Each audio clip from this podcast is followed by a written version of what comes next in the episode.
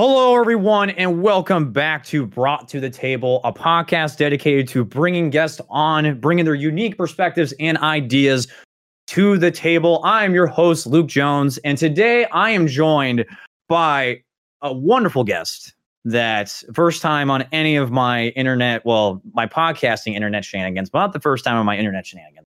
But uh, let's please welcome Zach Pincince. Hello, Zach. How you doing, man? I'm doing great. I'm excited to be on this podcast. Thank you for bringing me to the table, and I'm excited to bring some interesting thoughts and perspectives to the table for all of our listeners. Thank you. I, I appreciate that. Um, are you, are you glad that we're no longer be talking about my my woes with my wa- my washing washing machine before we get started with the show? The woes of the washing machine. I'm sure your listeners, as much as they'd love to hear about washing machine errors for the next who knows. Yeah, I know.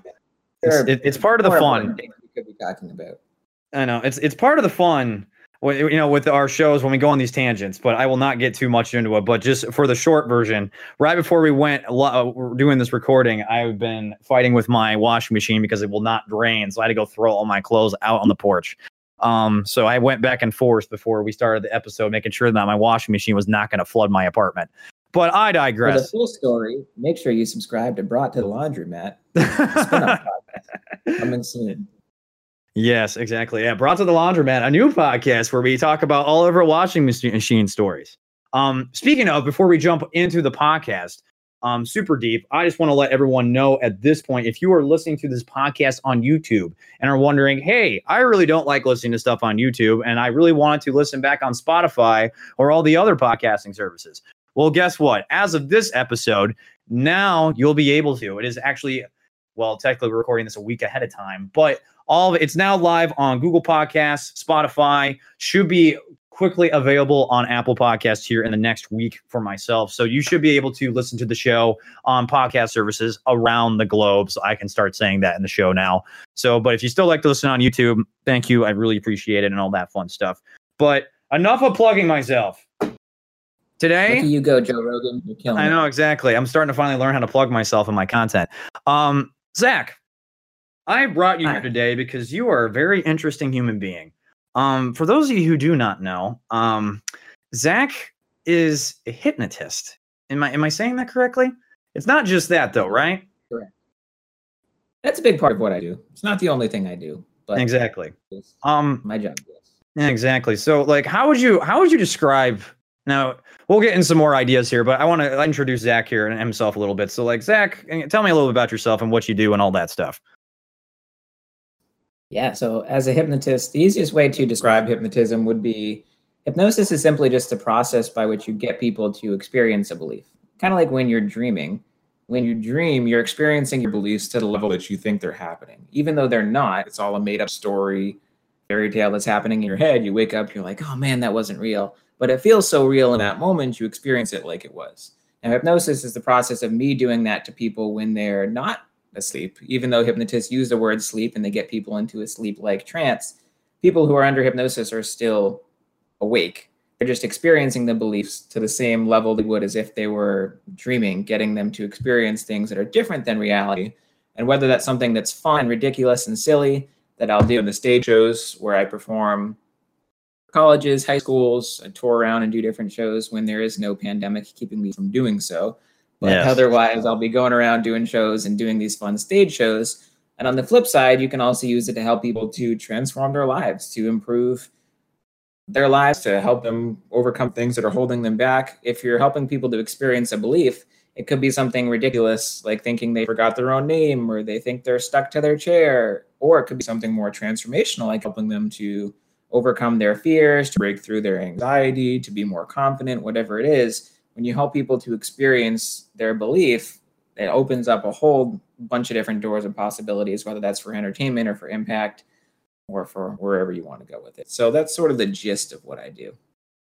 Yeah, that's it's a lot to take in. Um, I I learned a while about because you know for those of you don't know, you know I met Zach through our Disney Villainous community from back in the the Let's Get Wicked days. But you know Zach and and I now we kind of hang out and do some different stuff over the internet that's also not Disney villainous related. But I found out about this, and you know, I think first when you hear someone talk about like hypnosis, and people like do that like for a living, you kind of think of, and this is nothing against the hypnosis, but like the you know someone who owns a shack and they got the crystal ball and they're going to tell you that they're going to see your future but like you actually have there's more to it than just like saying oh i can tell you like hey i'm going to tell you what to do using my my hip my hypnosis. It's actually more of like a way to help people which i think is actually the more fascinating side of this because you know usually when you see it in entertainment hypnosis is usually used as the way to convince someone to do something for you. Well here you kind of even talked about right there is the fact that you can use this technique as a way to do positive change for people. Like you talked about the anxiety and people overcoming fears. And if you don't mind, actually, if you if you can like dive a little bit deep into that, is there ever been like any experiences you can talk about where you actually helped in that sh- um, shape or form? Because I actually really like to hear about that story. Yeah, and I think you're much more gracious in your assumption of hypnosis than most people tend to be. If I if it was simply just as simple as hanging out in a shack with a crystal ball, also known as being a psychic, not a hypnotist, that, that would not be that bad. Most people right. tend to think of it as, oh, you're the charlatan, you're just faking it. Hypnosis isn't real. You just get people to act on stage and make them pretend to do things, and that's not much of a job. And it's like, well, you're not the hypnotist, so don't exactly. tell me how, exactly. how, it works. It's like you don't go to your doctor and tell them they know nothing about medicine, do you? Like it's no, it's my exactly. my field. I've I've spent hundreds and hundreds of hours studying this and learning it and practicing it. So I would think like to think that I know what I'm doing. But to answer your question, yeah, there have been a lot of times where I've used hypnosis to help people to achieve a specific breakthrough, whether it's confidence, whether it's overcoming a fear. I think one example that comes to mind is one of the things I'll often do in my stage shows for college or high school is as much as I do all the fun, entertaining things, whether it's having people forget their name or having them think that I'm invisible is another fun one. One of my favorites is having them hypnotized to think that I've suddenly become their favorite celebrity. And then they're freaking out, oh my gosh, Beyonce or Taylor Swift or Justin Bieber or whoever they think that I am. And they're freaking out because they're excited that their idol is suddenly just standing right in front of them. So, as much as I can do all of these fun, silly routines and skits where people are actually convinced these things are happening, sort of like they're living a dream in real life, one of the things I'll often do at my shows is I'll ask the people I have up on the stage getting hypnotized, I'll ask them, how many of you are terrified of public speaking or afraid of speaking in public? And I'll try to find the person who's so terrified they don't even want to raise their hand or admit it. They're the ones kind of slinking back in their chair, avoiding eye contact, hoping I don't notice them. And I'll say, I'll find that person and I'll ask them to stand up and I'll say, how would you how would you feel if I asked you to give a speech in front of all these people right now? And of course, they're like, oh gosh, like no, please don't. Like, no, I couldn't. And what I do is I just put the mic in their hands and I say, I want you to do your best, just go for it. And of course, inevitably they're like, uh, hi, guys, my name is so and so, and I'm a freshman, and I, I don't know what to say. And they get all nervous. And then, of course, I have the audience give them a round of applause for trying, put them right back into hypnosis, and say, next time you open your eyes, you're going to be the most confident public speaker in the world. You have no anxiety about speaking. You're amazing at speaking in front of people, and you love it one, two, three, awake. And I say, How you about speaking in front of people now? They're like, Oh, no problem. I love it. I say, All right, here's some mic. Take it away. And immediately, hey guys, what's going up? My name's so and so. I'm a freshman. How you guys doing? Like, and they bring the energy and are suddenly an amazing speaker, literally like flipping a switch in their mind of they went from terrified and anxious to speak in front of anybody to whatever public speaking. I'll speak in front of these several hundred people, no problem. And just like that, you see instantaneously, all that happened is the belief switched in their mind they were in a suggestible state in hypnosis where I was able to help them switch the belief from being terrified and scared to being confident and certain in their abilities to speak in front of a bunch of people. And the way that works is that that's just a way the human brain works naturally. That's our psychology is we have a tendency to believe our beliefs, our thoughts that we hold every day hypnotize us. If you want to look at it that way. And you know, as Henry Ford once said, whether you think you can or you think you can't, either way, you're right. And so it's our beliefs that hypnotize us into a certain reality. And if I can help people overcome those beliefs, whether it's part of a stage show as a fun demonstration, or whether it's part of hypnotherapy, or whether it's just through conversation, or even through, you know, behavioral psychology and therapy is a way that, you know, it's a form of hypnosis, getting people to overcome the thoughts that are holding them back that's largely what it is it's helping people to overcome those beliefs that might be limiting them and to create more empowering beliefs to live their best life possible Wow, that was that was powerful stuff, man. We're early in the show, and I'm already getting hit with the emotional thing. Um, first off, that's absolutely fantastic that you do that. I think that's great, and I think what's really interesting that you brought up right there um, at the end of that was the whole belief uh, system, because I think a lot of people believe that their life is supposed to be a particular way, or there's something that happened in their life that kind of takes control of like how they work. So like, you know, one one thing I tell people is, you know, I'm not a huge fan of driving. Um, I, I've had some personal experiences in my lifetime that maybe not a huge fan of driving a vehicle.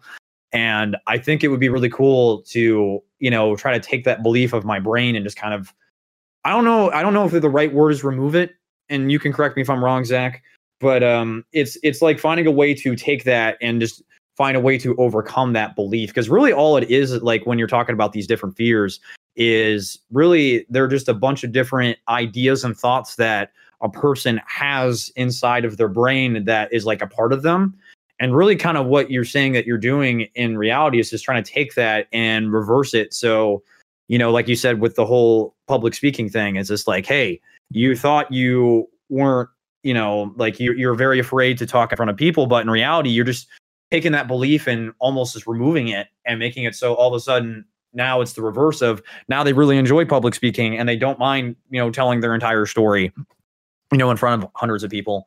And i think that's super interesting the way that you talk about it in the belief sense because i feel like there's a lot of different beliefs that the human brain has that if you know especially like if you have different fears of different things like typically it's heights spiders things like that and if you found a way to yeah kind of reverse engineer that, I think that would help actually improve a lot of people's lives, especially when you talk about in the therapeutic sense. Um, which I think is and the thing that that happens know. with the fear, which we could dive into right now, like you mentioned, a fear of of driving, or at least some sort of hesitation when you're driving, un, an uneasiness about it, and without even knowing any of the backstory, I already know exactly what's happening is anytime you get in the car, what's happening is a story is getting played in your mind. And you mentioned you had some negative experiences in the past, whether it was maybe you got into some scary accidents or whatever it might be, or some close calls. Whatever's happening is now when you're driving and you get in the car, those stories are replaying in your head, and they're getting you to has have more reservation and have the fear that's saying, "What if this happens again?" And that causes the fear. It's sort of like if people are afraid of flying, for example, another similar fear every time they get in the plane, what's the story that's going in their head? Plane's going to crash. I'm going to die. This isn't safe. All the negative th- stories are playing in their mind. And the thing is, they experience it with such vividness and reality is that it feels real and they experience it like it's real. And that's what triggers the fear. Nobody who's afraid of flying is ever thinking, Uh, I'm going to be perfectly safe and there's no problems. And I'm actually much safer in the air than on the ground.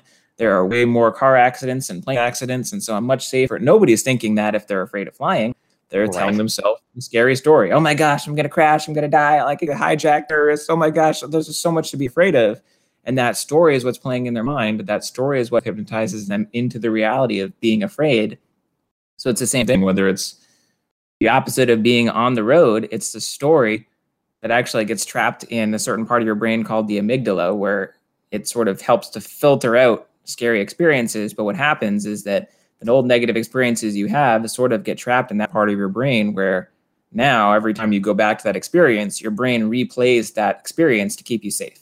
And naturally, it's a survival mechanism, right? Fear is a good thing because it keeps us alive, right? If you know right. caveman days, you go and walk out of your cave and you see a woolly mammoth tramples one of your friends, you're like, okay, I'm not going to go back to that part of this this cave anymore because I know it's dangerous. That story is going to replay every time you go there and keep yourself safe by not making that mistake.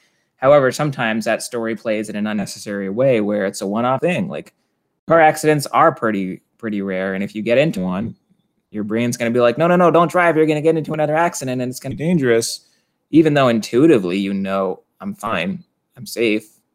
The odds of it happening again, lightning striking twice, are very very slim but yet your brain's like, no, no, no, stay safe. Don't do it. Here, let's play the story so that you're scared and you don't do it and you keep yourself safe. Because the brain is just it's just matter. It's just flesh. Like even though we have a consciousness, it doesn't know, it doesn't differentiate. Maybe this is a good belief to have, maybe it's not. It's just nope, survival. Let's keep you safe, even when it may not need to. So at the end of the day, that's fear. Is it's just believing the story, and if you can help people to stop believing the story, then they stop having the fear. That's that's actually kind of interesting the way that you brought that up because you you you described it as someone is hypnotizing themselves to have these beliefs, which I actually I think that's a really good way of phrasing that because the only way these fears, you know, come into the human cognition is the fact that you've like you said like experienced something um or something really stuck out to you. Like i i'm also not a big fan of spiders. And uh, i always tell the story that um when i was younger i was playing this little game called Jak and Daxter the precursor legacy. And there's a whole level called the spider caves. And when you're six or seven years old and you're playing a game where there's a giant spider that's bigger than a human being you're just like wait what? And that terrified me as a kid. And ever since then, like spiders just don't jive with me very well. I've definitely gotten, I wouldn't say I've gotten completely over it, but it's definitely not like, oh my God, I'm petrified in a corner anymore. But it's still like that, that uneasy feeling that even when I play games that have spiders in them, like depending on the look of the spider and how big it is and stuff like that, like it definitely gives me some feeling of uneasiness where sometimes I do actually have those nightmares at night where I'm going to be eaten by a giant spider. Um, yep but you're right. Like it's honestly all it is. is just like, especially at the young age, it's just like you have these ideas that kind of get put into your brain, and then it's a belief system. And really, it's just me telling myself that spiders aren't good. And I'm, I'm, I'm like thinking of in the, and you've probably have seen or heard these stories before. It's like people that are like afraid of the water, where like maybe they never learned how to swim or they had like a bad experience swimming, so they just never go touch a pool or a lake or anything like that and they just don't want to go out on the water and that's just there there's some implantation of fear that gets put in it and essentially what you're doing is you're kind of taking it out. Am i am i yep. am, am i saying that correctly? Yeah sometimes it's taking out sometimes it's putting in a better belief or idea. Because at the end of the day like fear is not the fear of the object it's the fear of the idea of the object. So to use spiders as an example like you're not actually afraid of spiders you're afraid of the idea your mind has made up about spiders that they're big and scary and dangerous and whether it comes right. from that game where there was a giant spider.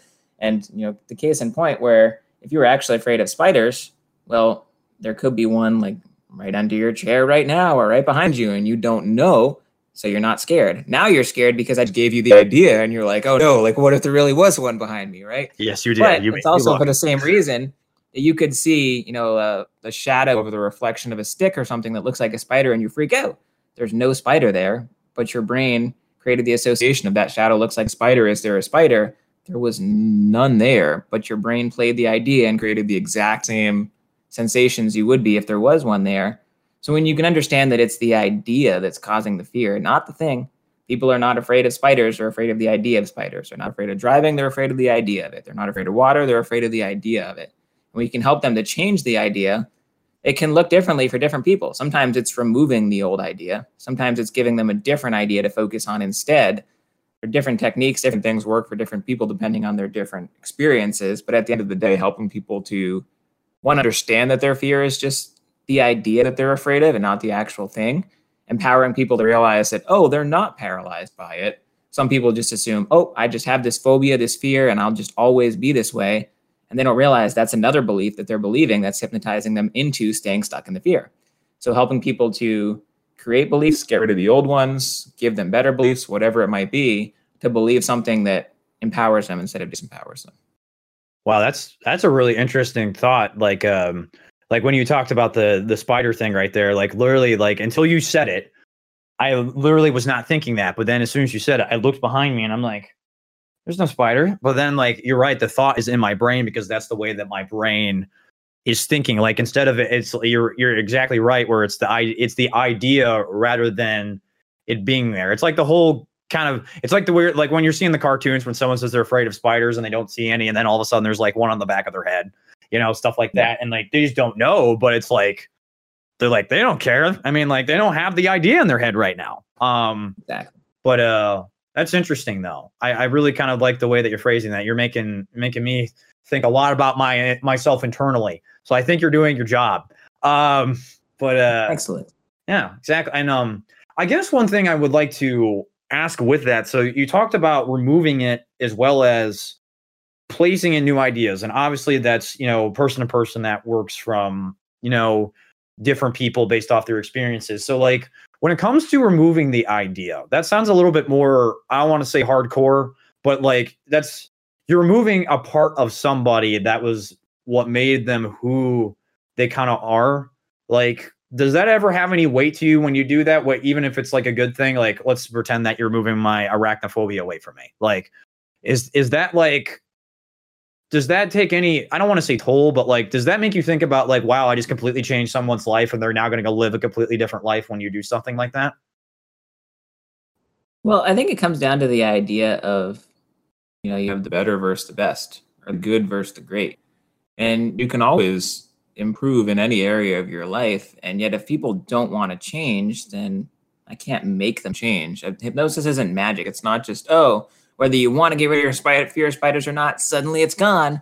But instead, it's a hey, here's how can I how uh, here's how I can help empower you to understand that the fear is a belief, the fear is an idea, and if you want to get rid of it, here's how. If you don't, you don't have to. But oftentimes, fears don't help. Like you're right, there are certain instances where fears can be just a part of who someone is, but oftentimes that part is something that's limiting them. Right? If you have a fear of driving and you just don't want to drive and you can never go anywhere and that really restricts your life because you can't get in a car and drive somewhere you could be like oh well this is just who i am and that's who i am and that's who i'll always be and i don't want to change and love myself and this is who i am and that's just that. Or you can say well what if the only person i am is the person i decide to be and i can choose that i want to create an even better version of myself. I don't have to settle for good enough but i can choose to go for great I can be as good as I want to be. even though this is who you are today, doesn't mean that's who you have to be tomorrow. And creating that empowering attitude to help people to realize that, sure, if you have a fear and it's not bothering you, then don't get rid of it. But if it is, then don't make an excuse that's saying, oh, this is just who I am, because the excuse is just a manifestation of the fear of the unknown of, oh, what happens, or what if I can't get over it, or what if this does change. But instead, having that more empowering perspective of, hey, what if this actually makes my life so much better? It gets rid of the limitations and helps me to live the best life that I can without being held back by this fear because we all only have one life. Like human beings have not right. a lot of things in common with the diversity of 7 billion people in the world, but at the end of the day, that's one of the things we all share is that we only have one shot at this life. And so, why not make it the best that we can? Why not get rid of the things that are limiting us and holding us back? And really maximize the one life we have to live as much as possible. That's that's really good stuff. I um I you know over my life with the driving thing, it's you know it used to be I go in weird flows, and I don't know if you've seen this, so maybe you can help describe this. So you know I I obviously some things have happened. I won't go into detail about them. Um, but basically, like at one point, you know, I was able to get over that and I was able to drive anywhere and not care. I could drive for long distances. I could, you know, go places. And then there was a dip where something else happened and it wasn't super big, but it was enough that it made me super paranoid. And it made it so I literally only drove when I absolutely have to. And then it kind of got removed. And then it kind of in this, and I don't know if it's because of pandemic, you know, 2020 is 2020, but it definitely like kind of hit me back again where I only drive when I need to. Although I'm in this, I'm getting back in the the cycle again where I'm actually okay with doing it. Like actually last weekend of us recording this, I actually went to go see my brother, uh, about 20, 25 minutes away. Um, he had to, he had to go do some, he needs some groceries. So I went and helped him to take him to the store. And like, that's a total of like, you know, about an hour's worth of driving I did that day. And the thing is, like the whole time I was driving, especially when I was with my brother, like you don't, I didn't have that fear of like, oh my God, what's going to happen next, um, and stuff like that. You know, but then there's days where it does hit me really hard, where like I even just look at my car and I just get like the EBGBs inside of me. So, is is there something to do with that ebb and flow of like? Because I I do I absolutely see what you're talking about with this whole idea thing, where really it's just like a belief system in my brain that's like, oh, you shouldn't drive because this could happen. But then all of a sudden it goes away, and then I can just go hop in a car and take a joyride. You know, is there something with that ebb and flow where those feelings like come and go? Yeah, it's obviously different for different people, but it sounds like to you it's there to a limited extent. And if oh, you're there with your brother and that's more your focus of oh how can i help my brother and be there with him and enjoy time with him? That's what your brain's prioritizing. It's not having any energy or space for the fear because you're focused on other things. And yet if you're by yourself and you're just going for a joyride or going to pick up groceries on your own that's when it's like oh well nothing else to distract me. And so now the fear is coming and it's preventing me from wanting to do this or you get the heebie jeebies or whatever it is. So it sounds like and that's where you get into you know the specific ideas that are in your mind if you're just have the limiting idea of course that's going to be the one that empowers you or disempowers you rather with the fear but it's being it's allowing the voice you want to be the loudest to be the loudest and that just comes down to you know what you focus on. You know it's where your focus goes is where your energy flows ultimately. So if you're focusing on the disempowering idea you feel disempowered. If you focus on the empowering idea or even just a different idea you at least don't feel disempowered and possibly even feeling more empowered if you're focusing on that idea, whatever it might be. So it's just understanding that what we focus on actually plays a really big role in what we feel. Do you so kind of with that? So you talked a little bit. I mean, I obviously talked about this too, like the little bit of the, the the distraction aspect of it. So like you know, when I was with my brother, obviously I'm with my brother. It's a great distraction. Helps keep the ideas and the beliefs off of those negative emotions. So like when it comes to, you know, the obvious one I go to is when people need a distraction. Let's say you broke up with somebody or you're going through a hard time, like people eat. That's like their comfort. You know, is yep. there eh, um you know, is there I'm trying to figure out how to describe this. Is like with these distractions, you know, is that like a good or a bad thing? You know, because like obviously in my case, you know, that's a good thing because I'm I'm spending time with a family member. It's a good time. But then you get into these more negative types of distractions. And, you know, is that still, you know, still okay if that makes them feel better? Or is it kind of based off of what the distraction is? Because obviously there's definitely examples of bad distractions, but is that necessarily a bad thing for the human cognition? Yeah, you're right. It just depends on the situation. Like when it comes to driving, the interesting thing though is that the more positive experience you give yourself driving, the more it starts to erode and disrupt the negative experience that's in your brain. So every time you distract yourself, whether it's, oh, you're driving with your brother, or you listen to music, or listen to a podcast, or do something that shifts your attention, not only are you distracting yourself from that fear, but every time you successfully do it and drive, your brain subconsciously is like, oh, that's not as bad as I thought. Or, oh, I'm a little bit less scared. And every time you're helping yourself to overcome that if it is something where it's like, oh, I'm just, oh, I broke up and now I'm just unlovable and no one's ever going to be with me and I'm never going to find love or happiness, right? Those are the negative thoughts that are playing, which is causing people to get into that, you know, post breakup depression and really get just, just sad and frustrated and overwhelmed. It's one thing if you distract yourself where it's like, all right, I'm just going to, you know, put on some Netflix or just sleep it off and just, just try to escape these emotions because they're really intense. But if you're constantly doing that and escaping them, there's a part of the human brain and psychology that needs to process them. So whether that's talking with a therapist, talking with a friend, a family member, whatever it might be, and just acknowledging, yeah, this is the way that you feel and that's okay. Like your emotions are valid. We're supposed to feel them. We're supposed to process them. We don't need to believe them though, and that's the difference. Just because you feel sad and depressed and unlovable and frustrated and angry doesn't mean that's the way your life is always going to be as much as it feels like in the moment. So it's being willing to process and acknowledge the emotions. You're right. You don't want to avoid it and just escape forever if it's something deeper like that. But at the end of the day, it's not letting your emotions, letting those negative thoughts hypnotize you into a reality that's not true and live your life in a limited way. So it's processing, but understanding that there can be an escape from the negative hypnosis that's causing you to live limitedly. If you just never date again because you got broken up with, then that's letting your beliefs disempower you. So process them, but don't do it in a way that just disempowers you from not getting back in the saddle and trying again. You you bring up something I like to talk about a lot because as someone who you know recently broke up with somebody and especially just in the year 2020 there's just been a lot the us as humans have had to take in with all these different experiences going on across the world. Um, this this concept of processing.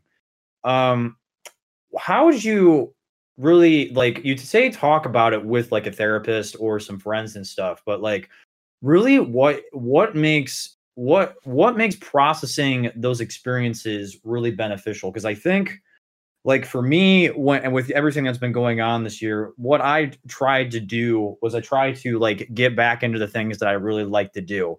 You know i kind of talked about at the beginning of this year when i used to do the other podcast how really kind of tabletop games have kind of taken over.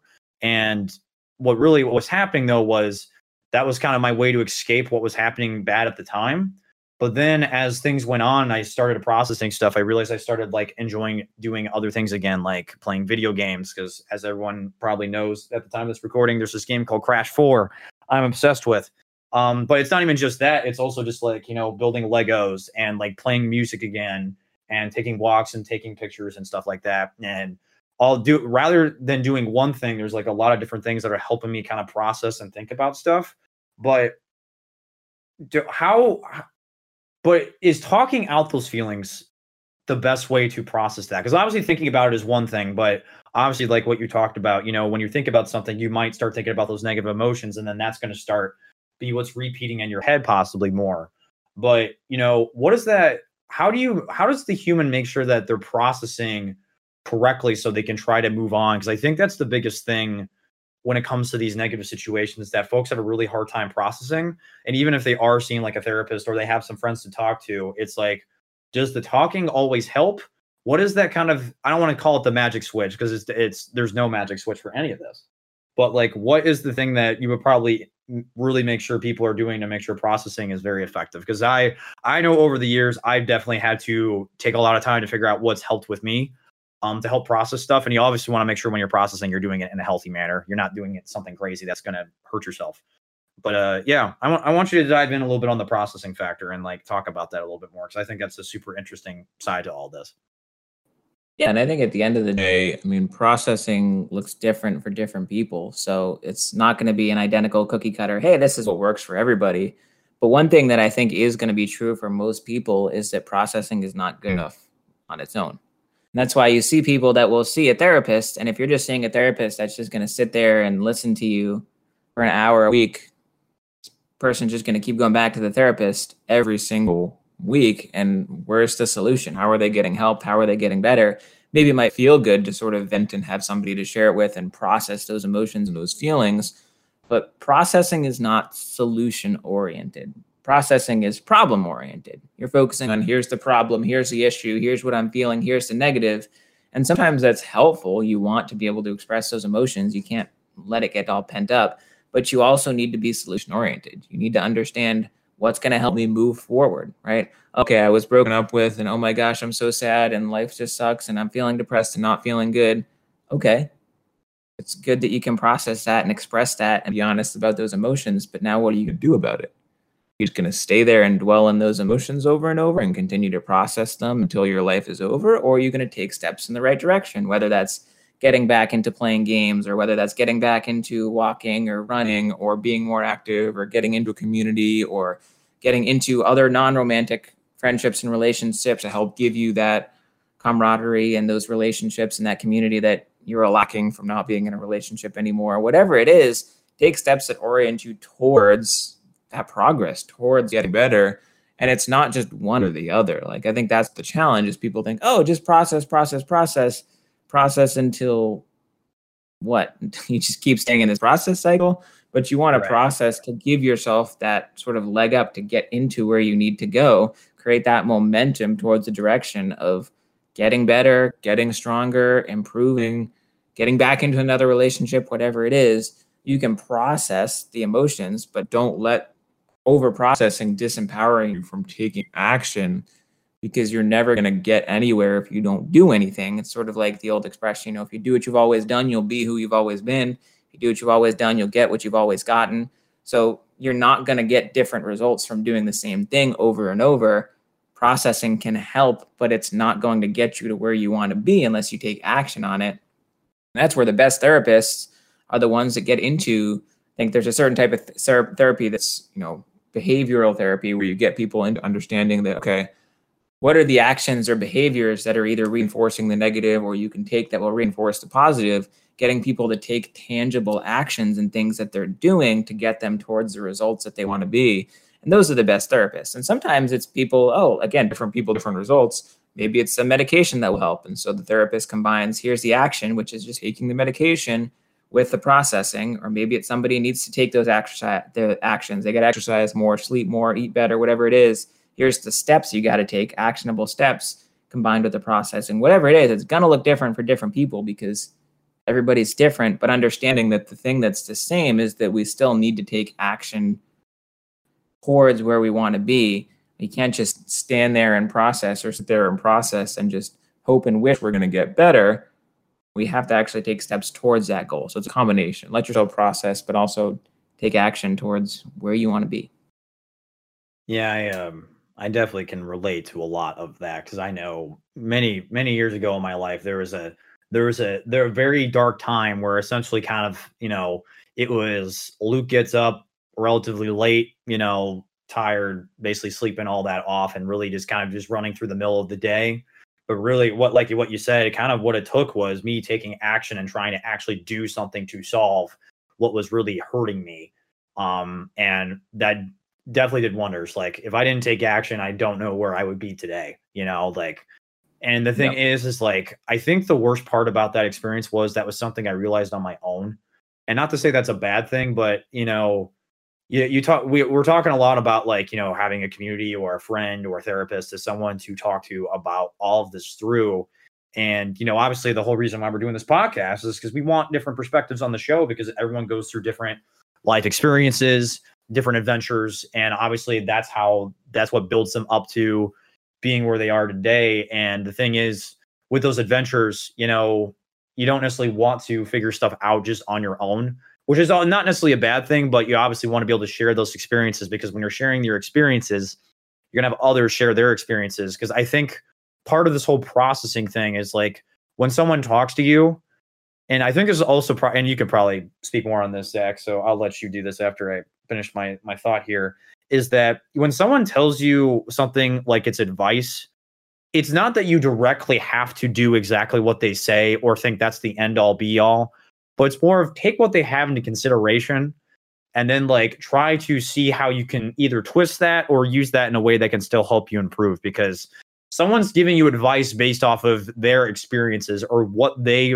perceive as the way to you know, help you. But that's not necessarily saying that is the exact thing. Because I know that's one thing I've learned, you know, early in my life when, you know, people were giving me advice about stuff and I didn't really understand it. But then I kind of found a way to take it and then make it so it was more relatable to myself. And then the advice became a lot more usable.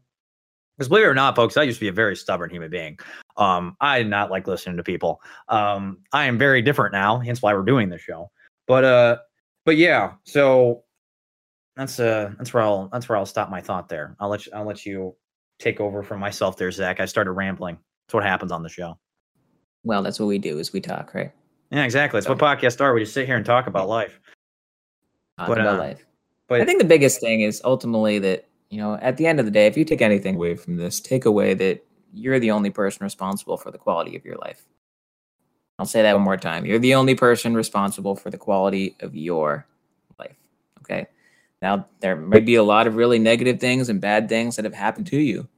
And just because the things that have happened to you may not be your fault, does not mean that they are not your responsibility to move on from them, to make them better, to improve, to get there.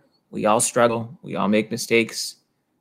Life isn't perfect, life isn't fair. The thing that we all share is a sense of personal responsibility that we are the only person who decides quality of our life. Life is at the end of the day, life is really just, you know, 10% what happens to you and 90% how you respond to what happens to you. You could have the worst upbringing, the worst life, the worst parents, the worst friends, and yet you get to decide what that means. Does that mean that you're unlovable? Does that mean your life sucks? Does that mean you never have relationships? Does that mean life's not worth living? Or does that mean time to get better friends? Does it mean time to find something that makes you happy? Does it mean time to find your passion? Does it mean time to grow, an opportunity to become an even better version of yourself than you were before. The meaning that you attach to your situation determines your level of happiness. You are the person responsible for the quality of your life. And even though you can't always change what happens to you, you can always change how you respond to what happens to you. So, taking that responsibility Understanding that it's not the president's fault. It's not the country's fault. It's not your friend's fault, your mom's fault, your dad's fault, your girlfriend's fault, your boyfriend's fault. It's not the pandemic's fault. It's nobody's fault, but it's your responsibility to make something with your life. It's your responsibility to take action. And when you can understand that the thoughts in your mind are hypnotizing you to be somebody that you're not, or to be somebody that is not the best version that you could be, it's keeping you trapped. Human beings, we often sort of, to use a metaphor, we live in a jail cell with the door wide open. We're just standing there and a whole better life is ahead of us. And yet we're just afraid. And we want to feel safe and we want to feel comfortable. So we feel locked in and we feel stuck and we tell ourselves that this is how our life is going to be. We can't do anything about it. Even though the door is wide open and we can walk out anytime we want, we say we can't leave, that it's the fault of everybody else but us. But when we can take that responsibility and understand that the actions that we need to take to become the best person we want to be are up to us, nobody else. Nobody else gets to tell you how to live your life. It's up to you. Again, it's the meaning that you attach to situations. That's the quality of your life. Pandemic could be the worst thing that happened to you or the best thing that happened to you. Neither one is right or wrong, but the one you'll experience is the one you decide to believe. Have there been opportunities? Have there been connections, relationships that have come out of this? There's positives there if you look for them. Have there been negatives? Have there been opportunities that have been missed or ways it's made life harder? Of course. There are negatives if you look for them. The thing is that you find what you look for. You look for good, you find it. If you look for bad, you find it. Quality of your life is the meaning you attach to your situations. Look for the empowering meaning, and suddenly you'll find yourself a very empowered life. Wow. I um you know, it's funny that you talk about the 2020 thing because uh it, you know, obviously the kind of the running joke of 2020 is the fact that oh, it's 2020's fault or this blah blah blah. You know, because obviously we don't need to go into all the semantics of it, but I know personally, what's been super weird about 2020 is like there's definitely been a lot of like there's obviously been a lot of bad things that have, you know, it happened. Every, every not the same stuff, but you know, even if it's not related to pandemic, like bad things have happened. You know, for me personally. But honestly, what 2020's maybe realized too is that it's finding the the good through some of the stuff that's happened. And you're absolutely right. Where I kind of re- remember after March and April, where I realized that you know at this point, you know, this year is going to be made of how I decide to perceive it and how I go about taking action. And I know one of the big action items I took was being super involved in our Disney Villainous community and really jumping in on all the streaming stuff that I'm doing. And then like also things to do with my work where it was like getting really involved with trying to improve a bunch of courses and take on this grant project over the summer and all this stuff. And like all that has been as huge huge positive change because if it weren't for me getting more involved, you know, Zach and I would not have having this conversation right now. Um, we wouldn't have had an awesome Disney Villains tournament. I wouldn't have been able to meet all these new cool friends. And, you know, and then even now with going back into teaching and stuff, like I've been able to meet new students that have been able to provide positive impact for myself as well as other students around them. And the thing is, is that, you know, bad things happen you know, I was sitting here talking about my freaking washing machine before we got started. But uh the thing is, guess what? It's a washing machine. You know, uh, there there's a lot more good in this life than a washing machine decide to flood on you. I can sit here and make jokes about it because that's how I like to live my life.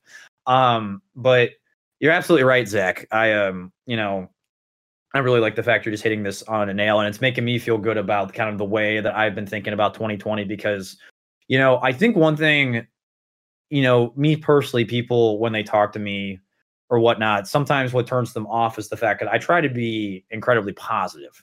And that means the way I kind of try to approach situations is really try to not necessarily not talk about the negativity, but I want to try to approach things in a positive way. But when it comes to these negative things, you know, you talked about the processing, you know, is that necessarily a bad way of like me thinking of trying to try to push that negative away? you know like i don't i know for fact that definitely there are sometimes we have to talk about it it's not like you know sometimes it's just inevitable but like is being a positive person, like an overly positive person, a bad thing? No, it's not positive. It's not a bad thing as long as you're being realistic. I think we want to see things as they are, not better than they are, not worse than they are. And the reality is, again, the meaning we attach to situations is often how we'll feel about them. Is the pandemic a good thing or bad thing? Well, it's neither. It's just a thing that happened. You get to decide does it mean good things? Does it mean bad things? Does it mean you're happy? Does it mean you're sad? Does it mean your life is falling together or falling apart? You decide the meaning. It's like if you ask you, hey, is today a good day or a bad day? Well, there's no right answer. You get to decide whether it's a good day or a bad day. Now, if you just are constantly blinding yourself and being like, oh, everything's fine and everything's good and it's all sunshine and rainbows and there's no problems and there's no negativity and there's nothing wrong with the world and everything's perfect. It's like, Answer well, the meme here. insert the meme here, right? But right. you'll quickly realize that, oh, maybe things aren't as smooth as, as you think. But also, you'll realize that you're lying to yourself.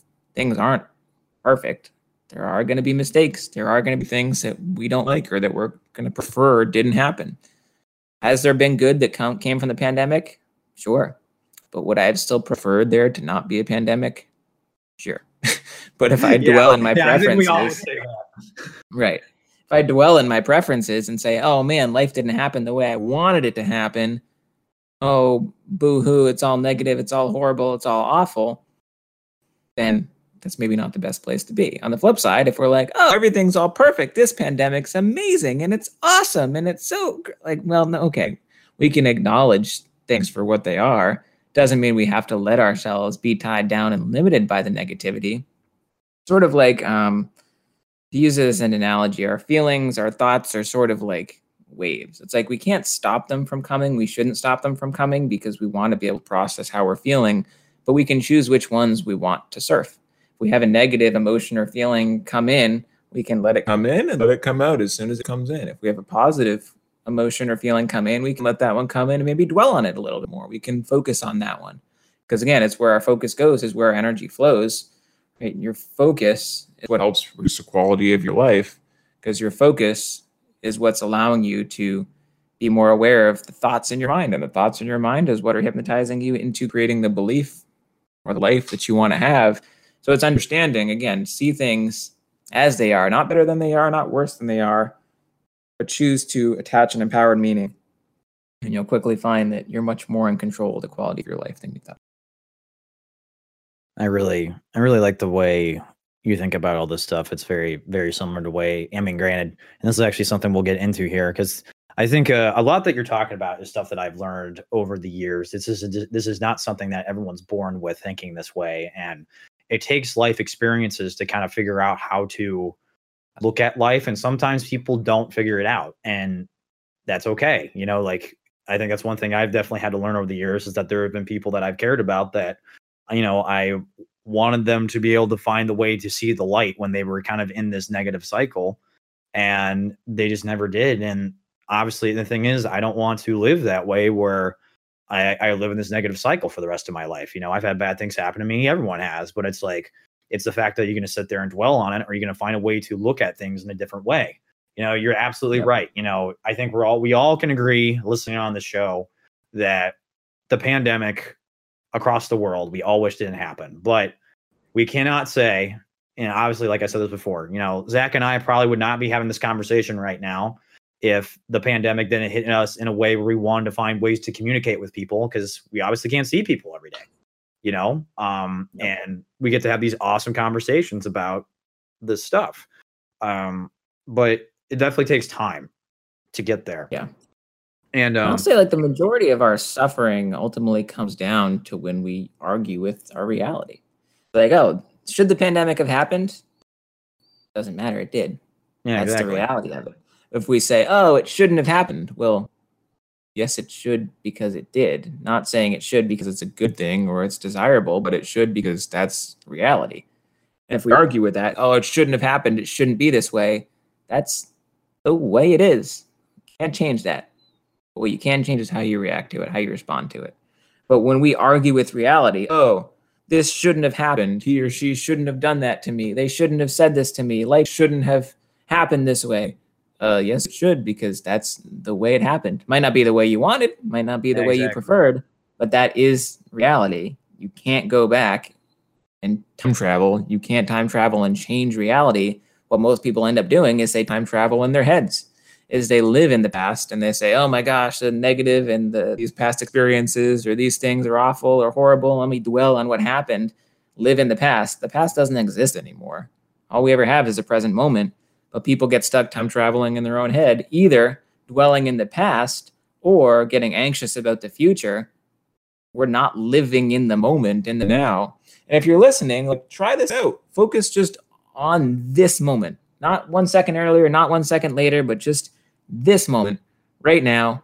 Take a moment, look at what's around you, look at what's near you, focus on how you're feeling, how are your fingers feeling, your toes feeling, how are how is your neck feeling, your shoulders, just notice notice the sensations of just being here existing. in this moment existing and you'll notice that anxiety the depression the fear the worries they didn't exist in that moment where you focused on existing because those only ever exist when we're not in the moment when we're time traveling in our minds when we're in the past when we're in the future when we're arguing with reality when we learn to accept reality as it is might not be how we want it to be might not be if we could write out a script of how we want our life to be. Life's not going to match it. Life's unpredictable. Life's risky. Life's unfair. Nobody's perfect. But yet, when you want your life to be how your life is, that's when you live a happy life. Stop arguing with reality and you start accepting it, start making the most of it, Pandemic's awful. What am I going to do about it? Just sit in bed and be depressed all day and be frustrated and blame 2020 and blame the president and blame China or blame whoever I want because it sucks. Pandemic happened. What am I going to do about it? Going to make the most about it. I'm going to find a really awesome community of people that love playing this really awesome board game called Disney Villainous and find ways to find community in the midst of a frustrating situation that I wouldn't have picked, but I'm going to choose to learn how to make the most of anyway. You get to decide. Everything's coming up Milhouse. Your reality. So don't argue with reality, and you will find that reality is not as bad as you thought. I uh yeah, I think you're saying it's very, very strong, very good words. I think I definitely like I agree with you 100 percent where, you know, I think we all I think a lot of us have had a chance to look at all everything that's happened this year and I think really just find a way to make the best of it. And sure, things definitely bad have happened, but it's really kind of the way we're going all the way back to what you talked about, where it's really it's the way that the human being reacts to the situations that are given to them rather than you know because everyone's going to have bad things happen to them but it's really the way that you decide to react and that's really kind of boils back to even some of the fear stuff that you talked about where like when you have these things that happen to you that cause these fears like what is the way that you are going to react to that fear? Are you going to make it so it's going to completely control your life and you can't do certain things? Or, you know, or are you going to find a way to try to overcome that? And it doesn't necessarily happen tomorrow, which I think is, I think is the biggest thing is that most people just are not patient. I am one of those people, but definitely I have improved on, on that over the years, although I'm still not a patient person. Um, but I think definitely it's this whole thing of when you try to take something that's happened and just try to find a, a way to work around it, you know, and make it not necessarily the best thing that's ever happened, but better. I, I think that's I think that's just the best way to approach it. I want to I want to ask you, Zach, because um, this is the point I was going to try to get to. We've had, been having great conversation. Is you know I talked about how you know it took me several years to kind of figure out how to think this way that I do now. It was not something that was born in my soul. Um, kind of, kind of what what led you to really kind of get into all of this you know do, doing this hypnosis having these types of thoughts and studying this like what was kind of do you have like a defining moment or is there like something that influenced you to really kind of get into it uh, there are those influences which i can talk about in a second but i think for anybody it's never just it's never often a defining moment of oh suddenly your life changes and it's all perfect and you have suddenly this vision and this passion but it's a process. It's a journey of getting there. We certainly right. have these moments that are more significant than others that become these catalysts into a new life or new idea or new ways of thinking which for some people maybe even just listening to this podcast can be that catalyst. Maybe this hearing this perspective on life is the first time you've thought about things in this way and it gets you to start thinking and exploring and learning and processing things in a new way. So maybe that could be it for you but at the end of the day yeah i certainly didn't always think like this and i certainly got trapped by my own negativity and would argue with reality and get frustrated or anxious or depressed or worried or afraid all the time. And yet for me i got into hypnosis primarily for entertainment first before it was for more of this transformational type of content um, I actually started learning sleight of hand and card magic just for fun in college. I just picked it up as a hobby and thought, hey, this would be kind of neat and kind of fun to learn. And did that for about a year and really enjoyed it and had fun. And then I was really enjoying it. So I thought, you know what? I'm going to start to do other types of entertainment. So I started doing stand up comedy a little bit, started doing improv comedy a little bit. And then thought, you know what? Why not learn hypnosis? I've always thought hypnosis was really, really neat and really cool it seems really crazy and challenging to learn. But if I could learn magic and just learn it, why not learn hypnosis? So I just did that. I picked up some books, some DVDs, started learning, started practicing. I literally bought a DVD on hypnosis. And after I watched it, I said, I'm going to go out and hypnotize somebody. So I literally walked up to strangers at my school and said, I've been learning hypnosis. Can I try to hypnotize you? First time I did it, it didn't work at all. Second time I did it, didn't work at all. Third time, didn't work at all. But I was determined. I was like, I'm going to do it until it works. Finally, I did. And it was a really cool moment. If I hypnotized somebody, I did it like I was successful. And then kept learning. Got more resources, learned more, practiced when I could. And eventually, going into my last semester of college, I started learning close to early senior year, heading into my final semester. I thought, you know what?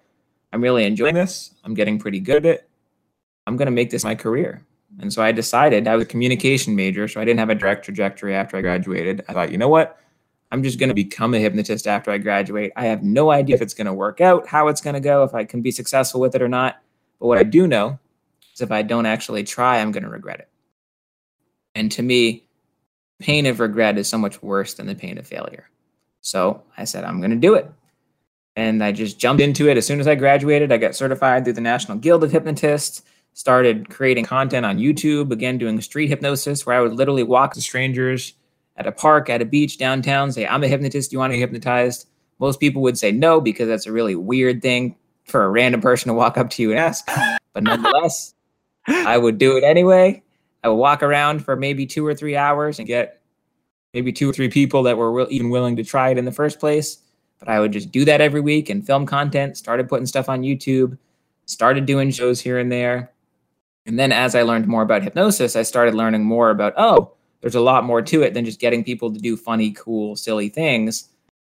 There's actually a deeper psychology behind it. And that's always something I've been really fascinating with with just in general. But it was neat to see a current skill set I had really be used to apply in this different way. So I started learning not just more about hypnosis, but more about psychology and philosophy and these different ideas. And I was reading like a book every week. So I would get through 50, 60 books a year and would just crank out information on not just hypnosis and what I did, but just quality of your life, psychology, empowerment, mindset, all these different things on how you can think in this different way that we've been talking about in this podcast.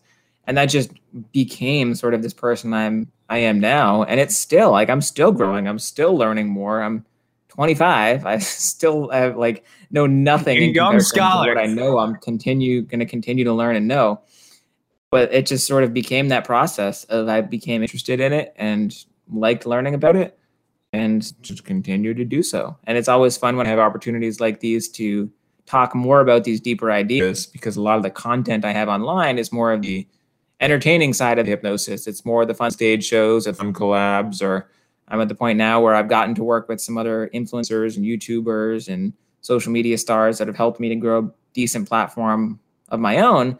But at the end of the day, that's a lot of the content is the entertaining stuff. But I don't always get the opportunity to talk about more the transformational stuff like this and the mindset stuff. And hey, here's how you make your life better. Here's the reality of hypnosis is just a deeper reflection and introspection into how the human mind works. It's just sort of a hack into how our psychology already operates anyway. Most people just don't realize it. And so, me helping people to understand how they can live a more empowered life, how they can not be held back by their fears, by their anxiety, by their depression, whatever it is, helping people to live the best life possible is ultimately something I care about even more than doing the hypnosis and the entertaining fun stuff. As fun as that can be, And as cool as that can be to build a platform and create viral content, to me, like there's nothing more rewarding than helping other people and making an impact and knowing that, you know, with your one meaningless existence you have on this earth, you made it meaningful. And the way you make it meaningful is living for something more than yourself, living for other people. So to me, the more I can help other people see these things and think about things in a different way, that's what I get the most joy from. That's what gives my life purpose is to help other people find their purpose and find their meaning. And so it all sort of started in a more entertaining fashion and then I was doing more entertainment, but the more I learned about it, the more I got fascinated by it, the more I started to, to diverge into, well, I think I like this side of it even better. It's it's it's funny because we're sitting here talking about how we know each other from Disney Villainous, and you literally are Doctor Facilier, except a less evil version, or not evil at all version, basically. Um, it's, it's funny because I thought you were going to say Jafar. Jafar does have the hypnotize card. Uh, I was going to say Jafar does have the hypnotize. Um, we we had to put Disney Villainous somehow in this podcast. Um, but uh, that's really fascinating. I um I kind of the way like you kind of ended that right there with um you know trying to help other people because you know you know I talked a little bit about this in an interview I did a few weeks ago, but kind of what really got me into teaching is like for those of you don't know, I'm a web programmer by trade. I did a lot of contract work when I was finishing out school, and really what it boiled down to was I got to do a lot of teaching and teacher assistantship stuff before I basically left undergrad. And I realized that actually helping someone was a lot more important than sitting there programming an app, you know, to do something. I, would found that more meaningful than trying to actually make an impact on somebody's life. And that's really kind of what got me into it. And obviously, you know, I tell people all the time that what I find fascinating about my life now compared to what it was many years ago, a lot of the people I like to surround myself with are people that think like you and me, where we try to use our talents to try to help bring better atmospheres for people. And I kind of like how you said that, like you first got into this really for the entertainment side, but really what happened was as you got more into it, you learn more about how it can actually be used. Not to say that hypnosis is a bad thing, um, but really used for a tr- like a true source of good of like like what we talked about on on this podcast today is all the all the you know the sources of good and how it could change somebody's life and i think it's fascinating where you know we both kind of gone on these journeys where we kind of did one thing and then we went into doing something else where essentially we took something that we did and turned it into a force of good to help encourage people to find themselves um because i know that's like and obviously you and i have both been students so we've both experienced this it's the whole thing of that light bulb moment where you kind of figure out like who you really want to be and what you really want to do. And I actually talked about this in my interview where really my style of teaching is trying to help people find those light bulb moments. And the thing with teaching is you can't force the light bulb moments upon somebody. Like that's not a good way to teach somebody. It's more of trying to facilitate an environment where it's going to give them the opportunity to find those light bulb moments so they learn something and it's going to really click and stay with them. Um, but you just can't make that a fixed process because then it's a lot less special. You know, it's like it's like when you have a student for generic purposes, trying to figure out what two plus two is. And you're giving them the environment to figure it out. So rather than you just telling them, oh, it's four, you're giving them the tools to figure out what two plus two is. So once they figure out that answer, they're like, oh my God, I figured it out. And then bam, instantly want to continue to try to learn and encourage themselves to be better people and all that stuff. I think uh, it's fascinating, kind of the people I surround myself with nowadays, if we're being honest for sure. Yeah. A lot of times the quality of your life comes down to the quality of your relationships, the people you surround yourself with. I absolutely agree. Their group. No, I uh I actually, you know, personal story, uh, you know, and I won't get too I won't get into too much details. But uh, you know, at the beginning of my college career, I used to hang out with this group of people that, you know, they were just some old high school buddies and stuff. And kind of what I realized is that they were not the best influence of people and kind of something I I went through a phase of my life where you know for those of you don't know I'm from the state of Indiana, um, and I went bef- um, my junior year out to Seattle, and I came back from Seattle finishing out undergrad, and I was like I hate this place I don't like anything about this place, but the thing is I could never really put the pin on why I did not like coming back to Indiana after being out in Seattle, and then when I went out to Seattle the next summer for the same internship. I realized what it was, what really it was the people that I surrounded myself with because while the city of Seattle is great, what really what it boiled down to was the people I was surrounding myself with out there, what really made that experience special. And I took that thought and brought it back with me to Indiana, and it actually helped me tremendously be a much more positive person. Um, you know, try to surround myself with people who really cared. And it doesn't necessarily need to be like the same people have to care about the same stuff. You know, like Zach, myself, and a bunch of other you know friends, we all kind of got together through this Disney Villainous game. But really, kind of what it boiled down to was we all shared things outside of there that are similar concepts that aren't just a surrounding a game, but we also all do different things and like different things. Um, you know, obviously, I'm a teacher. I like Crash Bandicoot. Uh, Zach does all this really high psychology stuff that even my little small town uh, uh, brain cannot sometimes comprehend. Uh, but as a teacher, I am able to comprehend a large majority of it. Um, but yeah, it's definitely there is something in life where the people that you decide to surround yourself with definitely really help shape your cognition of how you want to view yourself and your different beliefs and stuff. And I think that's yeah super important. You know, there's actually a really interesting uh, sociological study that was done that shows that on average, we are the average of the five people we spend the most time around or with. Like, think about that. Like, if you're listening, think about five people, or maybe just three people, or four, like just people you spend the most time around. You realize you're actually pretty like them in certain ways. Is that we tend to rub off on them, and they tend to rub off on us, and if you surround yourself by people who are negative, you tend to become negative. If you surround yourself by people who are positive, you tend to be positive. If you surround yourself by people who go nowhere in life, then chances are you won't go anywhere either. If you surround yourself by people who are always striving for the best and always trying to be the best version they can be and help others, turns out your life is probably going to be similar to that as well. When you realize that that's just naturally psychologically who we are, we can't help that we have a need for acceptance and to adapt to our community and the people around us we are around becomes so important not only because it affects the quality of oh people you can have fun with and people you spend time with and things you enjoy doing but because that directly affects who you become the quality of your peer group the quality of your relationships literally determines the quality of your life. I, you're absolutely right. I'd like firsthand experiences, and I assume you've also dealt with it in firsthand as well. I definitely can attest to that. Like, definitely, like, you know, especially this year too, with everything that's happened. Like, I'm surrounding myself with all these new folks that are share very similar values and ideas, but also, like, I think the biggest thing, you know, that I think this group that Zach and I are a part of is that we're trying to constantly try to be better people. You know, I think that's because that's all. That's something I really try to like. Oh, the thing I learned going in and like I told people, I used to be a very stubborn human being. I really didn't like listening. Um, but then once I kind of got out of that phase, I really started listening more and realized how many ways I can improve myself as a human being. And I think that's what I really like about the group of people I'm surrounding myself with right now. And it's funny we're saying I'm saying surrounding myself, but really a lot of these folks are through the power of the internet. Um, but you can still share the same emotional connect- connection with someone with even not directly seeing who they are. But I think um, you know, I think that is something we share is the fact that, you know, if I screw something up or Zach screws something up, you know, we want to sit there and try to improve who we are as people. You know, we definitely do it when we play Disney Villainous. We're like, hey, you could have played that card better. Um, but I think I think it goes even beyond that as well. Absolutely. Where there's something about when you're surrounding yourself with people who want to constantly improve themselves, I think that's a huge, huge important thing to have in life. Absolutely.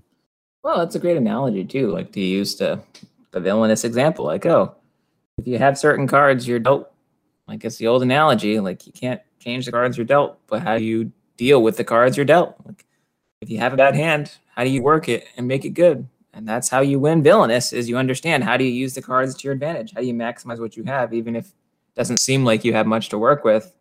That's life. You can't change the cards you're dealt. You can't change the life that you're given, the people that you know you were born into or the area or the country or your circumstances but you can change how you deal with them. You can choose to keep the people in your life around. You can choose to stay in the same circumstances. You can choose to stay empowered or disempowered. You can choose how you deal with what you're dealt. It's not what happens to you. How you respond to what happens to you makes a difference How did you? So I got to ask: did you, did you learn a lot of these different ideas through your readings, or was it through more life experience stuff? I'm curious. It's combination of both. I mean, I have read a lot. I've attended a lot of different seminars and events as well too, and and just do the combination of you know the more you talk about it, the more comfortable and familiar you get with it. Where it's just second nature to me. Like I can just casually talk about really deep philosophical ideas or mindset things just off the top of my head because it's something I just know so much about. So it's just become natural, but it has been a combination. It's been I got you. Books, yeah, been seminars, been events, been people, like right, a lot. I got you. I was just um, I think uh, you know, one of the things I want folks to definitely take away because you've said a a lot of really strong stuff, um, incredibly good stuff, man. Um, and what I want to I want to try to have people take away from the show today is trying to find ways to kind of, you know, obviously listening to a podcast like this is going to be definitely super important. Um and what I want to help folks do is find more resources to figure out these different ideas because obviously you and I are just two folks sitting here talking about this. And obviously, you've had experience with this through obviously all the stuff that you've read and everything that you've done. I've learned a lot of this through my personal experiences, but also like through teaching. Because believe it or not, you learn a lot about this stuff through teaching.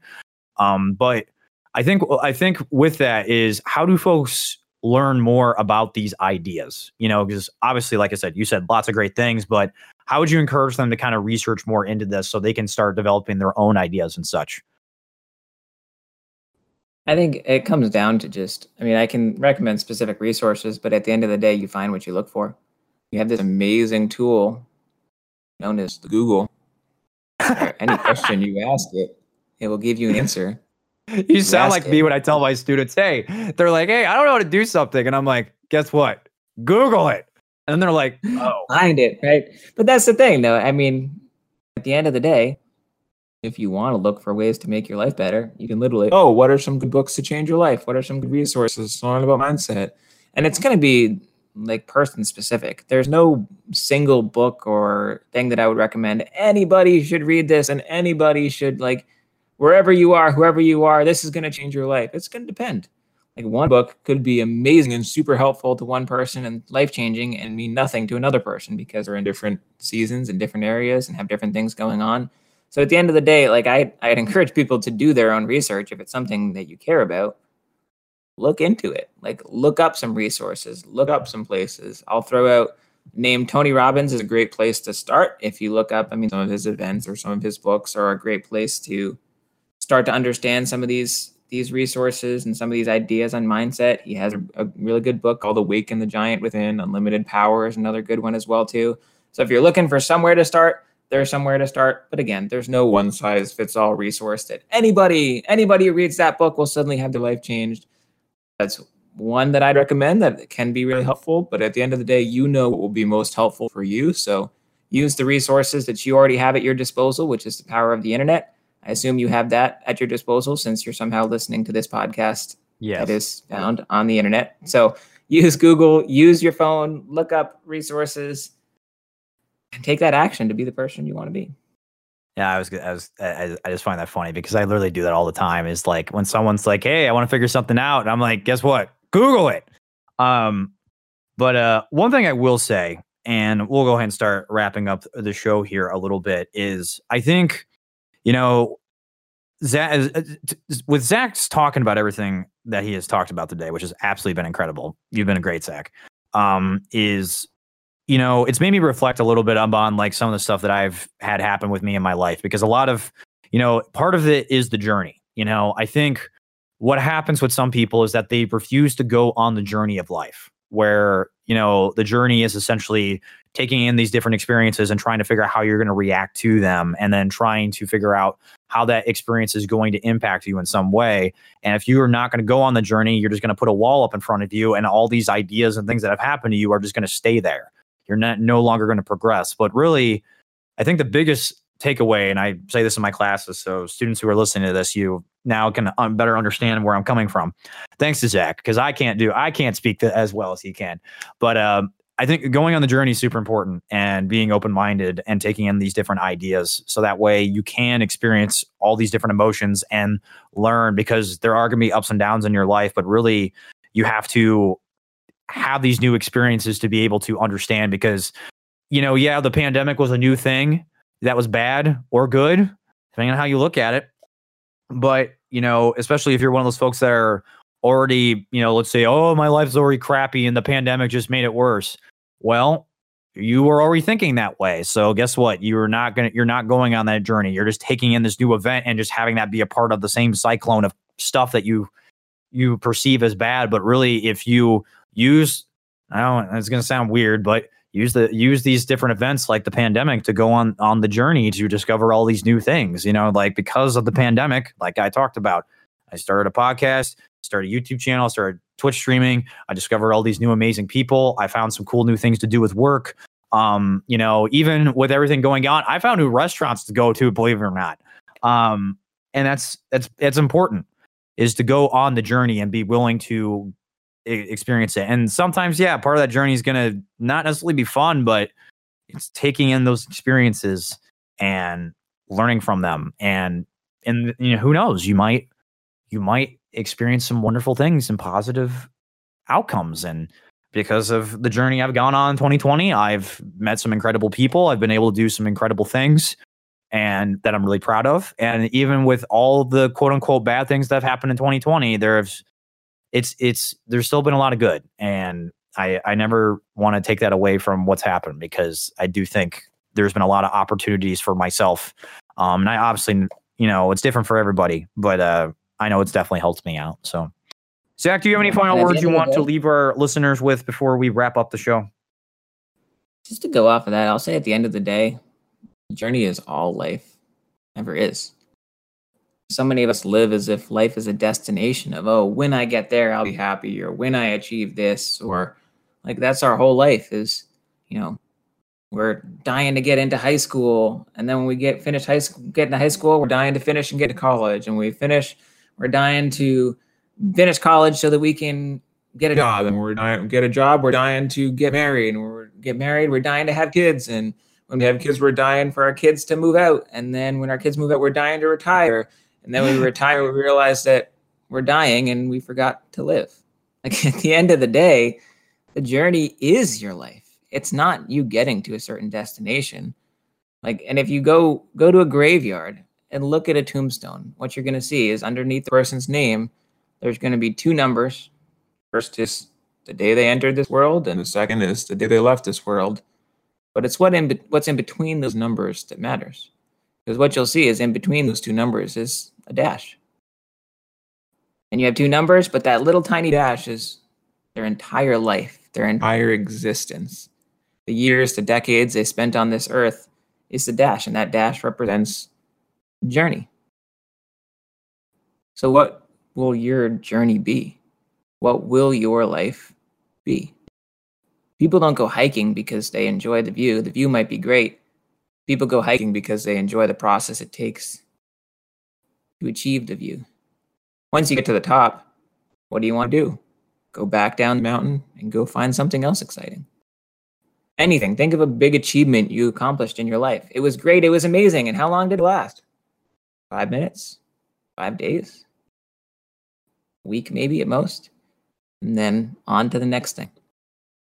Life is a journey, and your journey will be as amazing or as horrible, as beautiful or as depressing, as fantastic or as miserable as you decide it will be.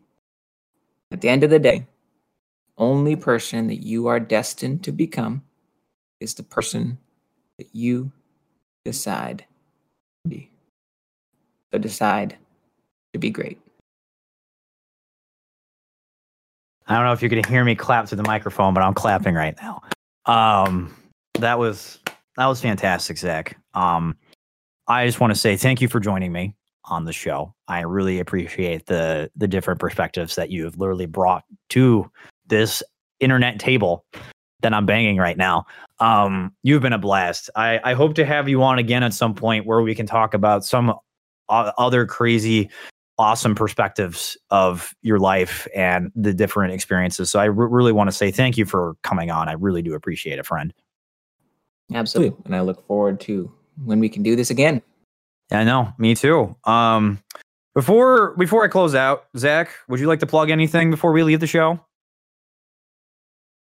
Uh, people want to just follow my journey. I'm still in a process of myself of sort of figuring out, oh, where do I go from here with the pandemic and creating different types of content. And as I mentioned earlier, my content is largely the entertaining stuff. But as you probably realize, as I've been talking, I didn't talk much about the entertaining stuff because the stuff I care the most about is this transformational stuff and the impact stuff and the mindset stuff and how you live your life to its fullest potential. And I'm sort of in this season of change where I'm starting to think about, all right, how do I make more content that reflects that? It's not always as viral or engaging as entertaining as the entertaining hypnosis content will be, but that's sort of the process I'm at to figuring out getting there. So if you want to be along with that journey or ride with me, you can follow me online at, at Zach Pincince, Z A C H P I N C I N C E. That's my social for everything Instagram, Twitter, Facebook, TikTok, YouTube, you name it. Just Zach Pincince, and you'll find me. And I hope you will join me for this ride of helping people to be more empowered in life and live this journey to the best that they can. Well, thank you, Zach. Um, please go follow Zach. Zach does, some really awesome stuff. Um, so please give him a, a follow on all, on the different social medias that you decide to join in. And uh, we're going to go ahead and close up the show. So thank you so much for listening, everybody. And until next time, until we bring some new perspectives and thoughts and ideas to your table.